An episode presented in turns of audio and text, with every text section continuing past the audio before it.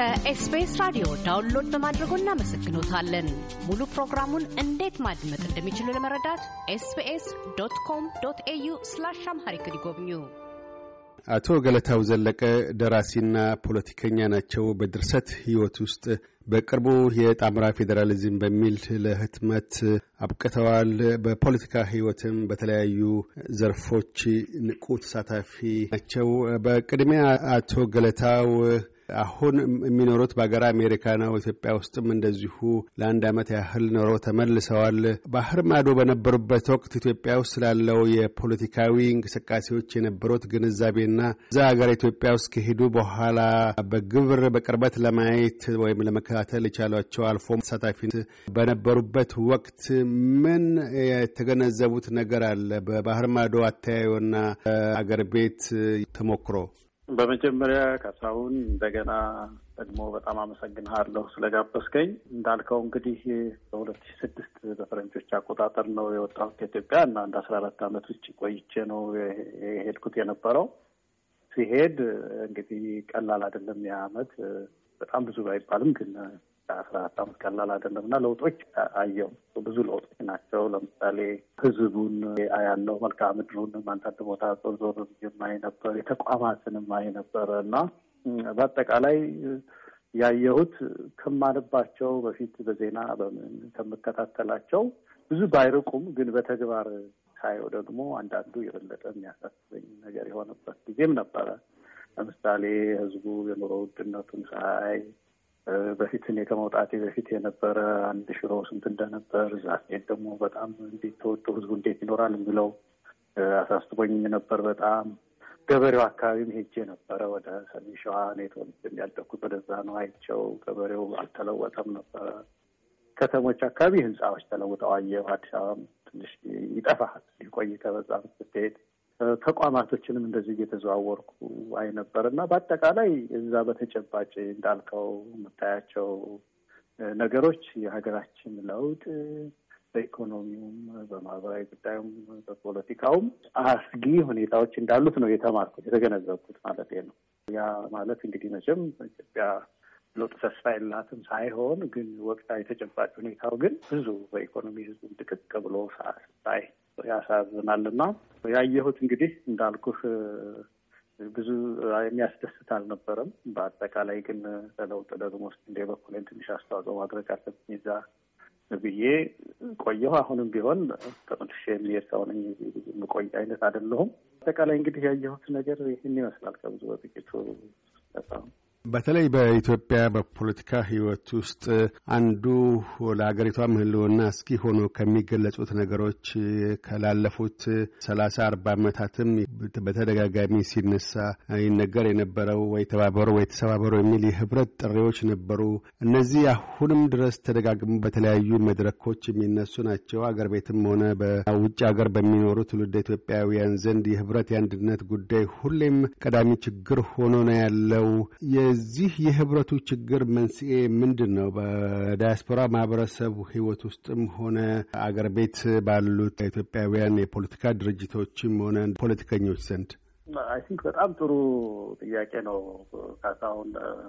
እኔ የምማረው እና የሚመስለኝ ትልቁ ችግር ህብረቷ ባልጠነከረ ማህበር ውስጥ የሚፈጠሩ ትናንሽ ማህበሮች ይጠነክራሉ። ይህም አላምንም። እንግዲህ ኢትዮጵያ በህገ መንግስቷ ደረጃም ቢሆን ጠንካራ ህብረትን የመሰረተች ሀገር አይደለችም።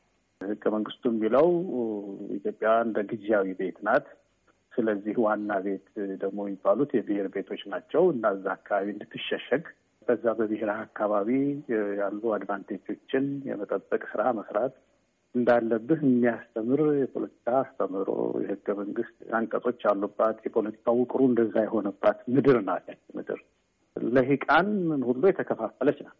አሁን በሌላው ዓለም ልትሰማ የማትችለው ነገር ኢትዮጵያ ውስጥ አለ። ለምሳሌ የትግሬን ለሂቅ የሚባል አለ፣ የኦሮሞ ለሂቅ የሚባል አለ፣ የአማራ ለሂቅ የሚባል አለ እና ኢትዮጵያ ለሂቅ አይኖራትም ማለት ነው። እንግዲህ ለሂቅ የሚባለው የሚባለው አዋቂ አዋቂን እንግዲህ ሁሉም በየብሔሩ የተከፋፈለባት ምድር ናት። ይህ ግራቪቲው ስበቱ ከባድ ነው። በአካባቢዋ ማንነቶች ውስጥ የታጠረ ፖለቲካ ውስጥ ስንኖር ያንን እየሰበሩ እየወጡ ህብረት መፍጠር አንድነት መፍጠር መፍጠር በጣም ሲስበው ሲስበው ግራቪቲው ሲስበው ታያለህ ሰው እና ትልቁ ችግር ነው ይመስለኝ የማንነት ፖለቲካ ውስጥ ሀገራችን መዘፈቀዋል። ያንን በጋራ ቃል ኪዳን ብታፈርስ ብታፈርስ ኖሮ ብዙ ነገር አንድ ላይ የሚደረመስ ይመስለኝ።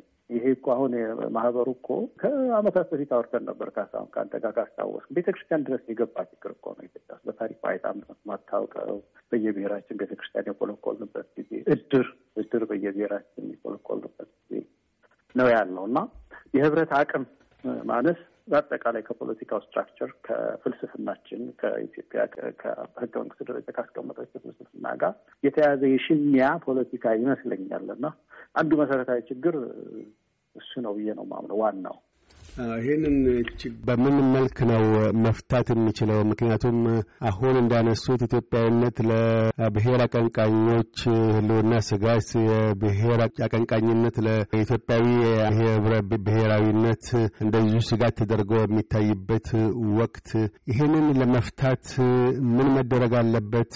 ብልሃቱ ምንድን ነው? የሚል ምክረ ሀሳብ ነው ያሉት። በእርግጥስ ይሄንን ፈቶ ወደ ጋራ ጣምራ አንድነት መምጣት ስ ያስችላል የሚል ተስፋ አለ ኢትዮጵያ ውስጥ ቢያንስ በቅርብ እኔ አለ ብዬ ነው ማምነው። ሁልጊዜም ኢትዮጵያ ውስጥ ተስፋ አለ። ተስፋችን ሰፊ ነው ብዬ ነው ማምነው። መውጣትም ይቻላል ከዚህ ችግር ብዬ አምናለሁ። እንግዲህ ዋናው ምንድን ነው? ከዚህ ችግር ለመውጣት አንዱ መሰረታዊ ነገር ቢያንስ የውጭውን ዓለም ማየት ነው። ብዝሃነት የሚባለው ወይም ብዙ መሆን በብሔር በሃይማኖት ብዙ መሆን እኛ ኢትዮጵያ ውስጥ ብቻ የተከሰተ ክስተት አይደለም። ዓለም ውስጥ በሙሉ ስላለ ዓለም ብዝሃነትን እንዴት ነው የምታስተዳድረው የሚለውን ጥያቄ መጠየቅ መማር ከሌላው ዓለም አንዱ ይሄ ነው። ሁለተኛ የኢትዮጵያን ታሪክ ማየት እና የነገውን ፍጻሜያችንን ደግሞ ዕጣ ፈንታችንን በማየት dialogue ማድረግ ምክክር ማድረግ ምክክር ስናደርግ እንግዲህ ምን ይመጣል? አሁን ይሄ ብዙ ጊዜ የምንለው ይሄ organizing principle ወይም መተሳሰሪያ መርሆቻችንን revise ወደ ማድረግ እንመጣለን ማለት ነው። revision ያስፈልጋል። እኛ ሀገር ብቻ አይደለም እንግዲህ revision የሚያስፈልገው። የህገ መንግስት revision ብዙ ሀገሮች ያስፈልጋቸዋል። ታስፈልጋቸው ይመካከሩና ህገ መንግስታቸውን ይከልሳሉ ወይም ደግሞ amend ያደርጋሉ። ኢትዮጵያ እንደዚህ አይነት revision ምዕራፍ ላይ ነው ያለችው እና ይሄ ነገር ከህዝቡ ውስጥ አለ። ህዝቡ ሁል ጊዜም ቢሆን አንድነትን አሁን ቅድም ያልከው ነገር ነው። ተባበሩ ወይ ተሰባበሩ ይላል። ያ ማለት ምን ማለት ነው? ምንድን ነው የምትሉን? ይሄ በየደጅህ ፖለቲካ ፓርቲ መስረተህ ኑር የምትሉን ምንድን ነው? አንተ አማራ ነህ፣ አንተ ትግሬ ነህ፣ ከዚህ ወጣ ከዚህ ግባ የምትሉን ምንድን ነው የሚለው ነገር ከህብረተሰቡ በሰፊው አለ። የተወሰኑ ኤሊቶች ናቸው የሚያቀነቅኑት። ስለዚህ መነጋገር ከተቻለ organizing principle ኦቻችንን ዋና ዋና መተሳሰሪያ መርሆቻችንን revise ማድረግ ከቻለን መሻገር እንችላለን ነው እንግዲህ ዓለም የዓለም ሀገራት ሀገር ሲመሰርቱ የመጀመሪያው important ነገር የዲሞክራሲ ጥያቄ አይደለም። ከዛ የመጀመሪያ መጀመሪያ የሚታሰበው ዩኒየናቸውን ወይም ህብረታቸውን ፍጹም ማድረግ ነው። በሙሉ በሙሉ ነፍሳቸው ነፍስ ሳይቀርላቸው ህብረት መመስረት ለምሳሌ ሀገሮች ምንድን ነው የሚሉት? ከራሴ በላይ ሀገሬ ይሞታል ይላል። ወታደሩ ስለ ሀገሩ እንዲሞት፣ አስተማሪው፣ ሐኪሙም ማለት ነው። ነፍስ ሳይቀርለት የሚቀረው ነገር ሳይኖር በዚህ ቃል ኪዳን ልክ በዚህ ከፍታ ልክ በሀገር አንድነት፣ በሀገር ጽናት ላይ በሀገር ዘላለማዊነት ላይ ስምምነቶች ማድረግ ነው። ከዛ nation building ይመጣል፣ democratization ይመጣል፣ development ደግሞ አብሮት እየተያዘ ይመጣል እና እዚህ ህብረታችንን perfect ወደ ማድረግ ፍጹም ማድረጉ ላይ dialogue ካደረጉ consensus ላይ መድረስ እንችላለን። ኢትዮጵያ ተስፋዋ ሰፊ ነው ብዬ ነው ማምነው። አሁን ኢትዮጵያ ውስጥ ገኖ ያለው በብልሃትም የሚፈልግ አወዛጋቢም ጉዳይ ሆኖ ያለው እርግጥ የዚህ የፌዴራሊዝም ጉዳይ ነው። አሁን ያለው ፌዴራሊዝም ስርዓት እንዲቀጥል የሚሹ ወገኖች አሉ በአንድ በኩል፣ በሌላ በኩል ወደ ኮንፌዴሬሽን መሄድ አለብን የሚል አተያይ ያላቸው አሉ። ሌሎቹ ደግሞ የተለየ አይነት የፌዴራሊዝም ስርዓት በጎሳ ቋና ቋንቋ ማንነት ላይ መሰረት ያላደረገ ከሌሎች ሀገሮች እንደሚከተሉት አይነት የፌዴራሊዝም ስርዓት ማቆሙ መልካም ነው የሚለው ይባላሉ። በሌላ ወገን በዓለም ላይ ያለው ሰላሳ ስምንት ያህል ፌዴራሊዝም ነው። አብዛኛው የዓለም ሀገራት የሚኖሩት በአህዳዊ ስርዓት ነው። ዋናው ፌዴራሊዝምና አህዳዊ መሆኑ ሳይሆን ትልቁ ነገር ምን አይነት ዲሞክራሲያዊ ስርዓት መጣል መቻል አለብን ነው የሚለው ነው። ፌዴራሊዝም ሆኖ አምባገነናዊ አህዳዊ ሆኖ ደግሞ ዲሞክራሲያዊ ስርዓት የገነቡ ኢኮኖሚያቸውንም ያሳደጉ እንደ ጃፓን፣ ኮሪያ የመሳሰሉም በምሳሌነት የሚነሱ አሉ። በፌዴራሊዝም ደግሞም እንደዚሁ እንደ አውስትራሊያና ዩናይትድ ስቴትስ በመልካም ሁኔታም ያሉ አሉ። መሰረታቸው ዲሞክራሲ ስለሆነ ነው በሚል የሚከራከሩም ወገኖች ያሉ። እርሶም የጣምራ ፌዴራሊዝም የሚል መጽሐፍ እስከ መጽሐፍ ደርሰዋል። ትኩረት ሰጥተውት የእርስዎ መጽሐፍና እነዚህ አተያዮች በምን መልክ ነው የተነተኗቸው? ጣምራ ፌዴራሊዝም ሲባልስ ምን ማለት ነው? አመሰግናለሁ። እንደገና ካስሽ እንግዲህ ምንድን ነው ኢትዮጵያ ውስጥ አንዱ ብሔራዊ መግባባት የጠፋበት እና የሚጋጭ ህልም የሚባለው ያለን በዚህ በፌዴራል ስርዓቱ ነው። እኔ የፌዴራል ስርዓቱ በሁለት መንገድ ማየት ቢቻል ጥሩ ይመስለኛል። በምክክር ጊዜ አንደኛው ቅርጸ መንግስት ነው። ይሄ government structure የምንለው ማለት ነው። ሁለተኛ የፌዴራል ስርዓቱ ነው። government structure የምንለው ለምሳሌ አሁን ያለው ቅርጸ መንግስት የፌዴሬሽን ምክር ቤት አለ። ከፌዴሬሽን ምክር ቤት ደግሞ ተወካዮች ምክር ቤት አለ። የ parliament እንትን system ነው የምንከተለው። እነዚህ እነዚህ የአይነት ተቋማት ግንባታቸው ወደታች ይመጣሉ። ይሄ የ government structure ነው። በዚህም ላይ consensus የለም። ሳሳሁን ለምሳሌ የፌዴሬሽን ምክር ቤቱ የተሰጠው ስልጣን የህገ መንግስት ትርጉም ስልጣን ተሰጥቶታል እና ይሄ የፌዴሬሽን ምክር ቤት የሚዋቀረው በካድሬዎች ነው፣ ከሚመጡ የፖለቲካ ሰዎች ነው። እነዚህ ሰዎች የህግ እውቀትም ሳይኖራቸው የከፍተኛውን የፍርድ ቤት ስራ ይሰራሉ የሚል እንትን አለ። ስለዚህ government structure ኡ ላይም ጥያቄ አለ ማለት ነው። constitutional court ያስፈልገናል እንደዚህ የሚሉ ሀይሎች አሉ።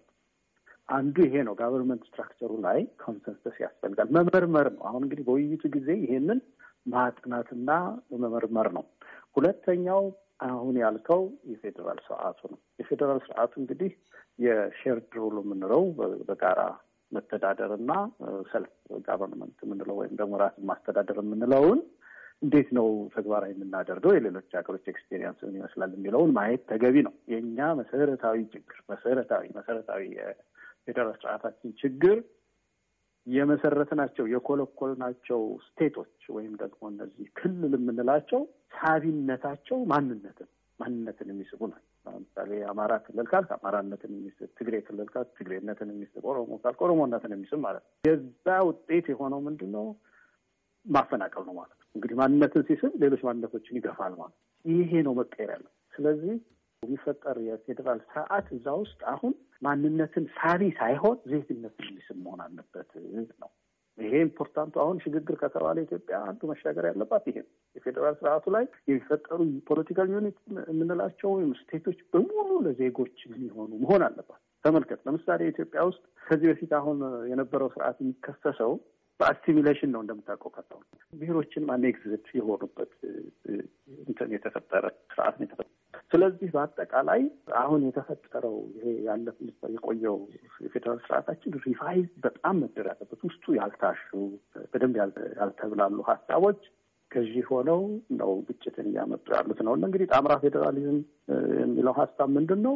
ይህን የፌዴራል ስርዓት አሁን ቅድም እንዳልኩ በአንድ በኩል ብዝሃነትን የሚያስተናግድ የ culture issues የሚመልስ መዋቅር መፍጠር የሚል አንድ concept አለው። ኢትዮጵያ እንግዲህ ወደ ዴሞክራሲ እንሻገር ስንል union ኣችን perfect ይሁን ስንል ፍጹም ይሁን ስንል ደርግ ያለው አንድነት አይነት መሆን የለበትም። ደርግ በአንድነትም አንድነቶችን በሙሉ ይደፈጠጣቸው ነበረ።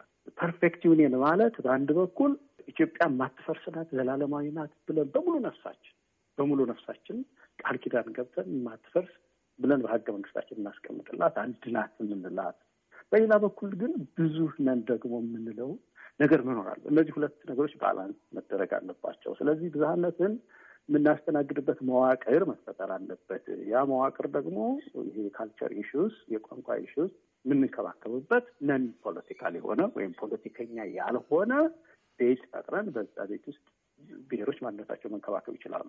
በሌላ በኩል ግን ሲቪክ የሆነው የፌዴራል ስርዓት ይህ ከሌሎች ሀገሮች የምንማረው የህገ መንግስት ዳኛ ያለው በቅርጸ መንግስት ደረጃ፣ በሌላ በኩል እንደገና ደግሞ state ኦች ለዜጎች ቤት ሆነው የሚፈጠርበትን ሁኔታ ፈጥሮ ስንት state ይኖር ምን የሚለው እሱ በባለሙያ ተጠንቶ ሲቪክ የሆነ የፌዴራል ስርዓት አሁን ብዙ ጊዜ የማነሳው state ያለውበት ማሳቹሴት ነው። ማሳቹሴት state ማለት ማሳቹሴት state ውስጥ ጥቁር አለ፣ Spanish ኦች አሉ፣ ብዙ አይነት ህዝብ አለ። ነገር ግን የሚበዛው ነጭ ነው እና የነጩ ነው። ሌላው ደግሞ በዛ ቸርነት ይኖራል አይባልም። ይሄ state የተፈጠረው ለዜጎች ነው። ከካንሳስ ይምጣ፣ ከዋሽንግተን ይምጣ፣ ከየትም ይምጣ ቤት ነው ልክ እንደዚህ ኢትዮጵያ ውስጥ የምንፈጥራቸው ስቴት ኦች እንደዚህ መሆን አለባቸው። ዜጋ ተነስቶ የሚሄድበት የሚቀይርበት ቱ መሆን አለበት የሚል ነው እና ይሄ ጣምራ ፌዴራሊዝም እንግዲህ ለየት የሚለው የዚህ የ culture ጉዳይን መዋቅር ፈጥረን ቤት ፈጥረንለት office ፈጥረንለት ባህልና ቋንቋ የምንጠቀምበት ማለት ነው። በአንድ በኩል አጣምረን ከሄድን እነዚህ በህገ መንግስት ተጣምረው ኢትዮጵያን ሊያሻግሩ ይችላሉ። bargain አለው ውስጡ elite bargain። ይሄ የ culture ጥያቄ ያለውን ምንም አሳጥተህ ጥያቄ አንተ ባዶ ነው። አሁን ወደ ሲቪክ ሆነ ወደ የዜጎች ፖለቲካ ነው የምንሻገረው ብሎ ይሄን የባህሉን ጥያቄ ይጥላል ጠልፎ ይጥለናል። የደርግ አንድነት ነው የሚሆነው እሱ እዚህ ደግሞ ይህንን ባህልን ደግሞ ከሚገባው በላይ አግዝፈን ብሔርን ከሚገባው በላይ አግዝፈን ኢትዮጵያን አቆስሰን የምንሰራ የምንሰራ ከሆነ ደግሞ አንሻገርም። እዛው ኢህአዴግ ከቀደመው ስርዓት የምንቆይ ስለዚህ ኢትዮጵያን የሚመስል ቅርጸ መንግስት የምንለው እንግዲህ እነዚህም balance አድርጎ የሚመጣ የፌዴራል ስርዓት ጣምራ ፌዴራሊዝም ኢትዮጵያ ለሽግግር ይጠቅማል የሚል ምክር የያዘ ነው መጽሐፍ። ደራሲና ፖለቲከኛ ገለታው ዘለቀ ስለ ቃለ ምልልሱ እናመሰግናለን። እኔም በጣም አመሰግናለሁ። እያደመጡ የነበረው የኤስቢኤስ አማርኛ ፕሮግራምን ነበር። የፕሮግራሙን ቀጥታ ስርጭት ሰኞና አርብ ምሽቶች ያድምጡ። እንዲሁም ድረገጻችንን በመጎብኘት on demand እና በኤስቢኤስ ራዲዮ ሞባይል app ማድመጥ ይችላሉ። ድረገጻችንን ኤስቢኤስ dot com dot au Amharic ን ይጎብኙ።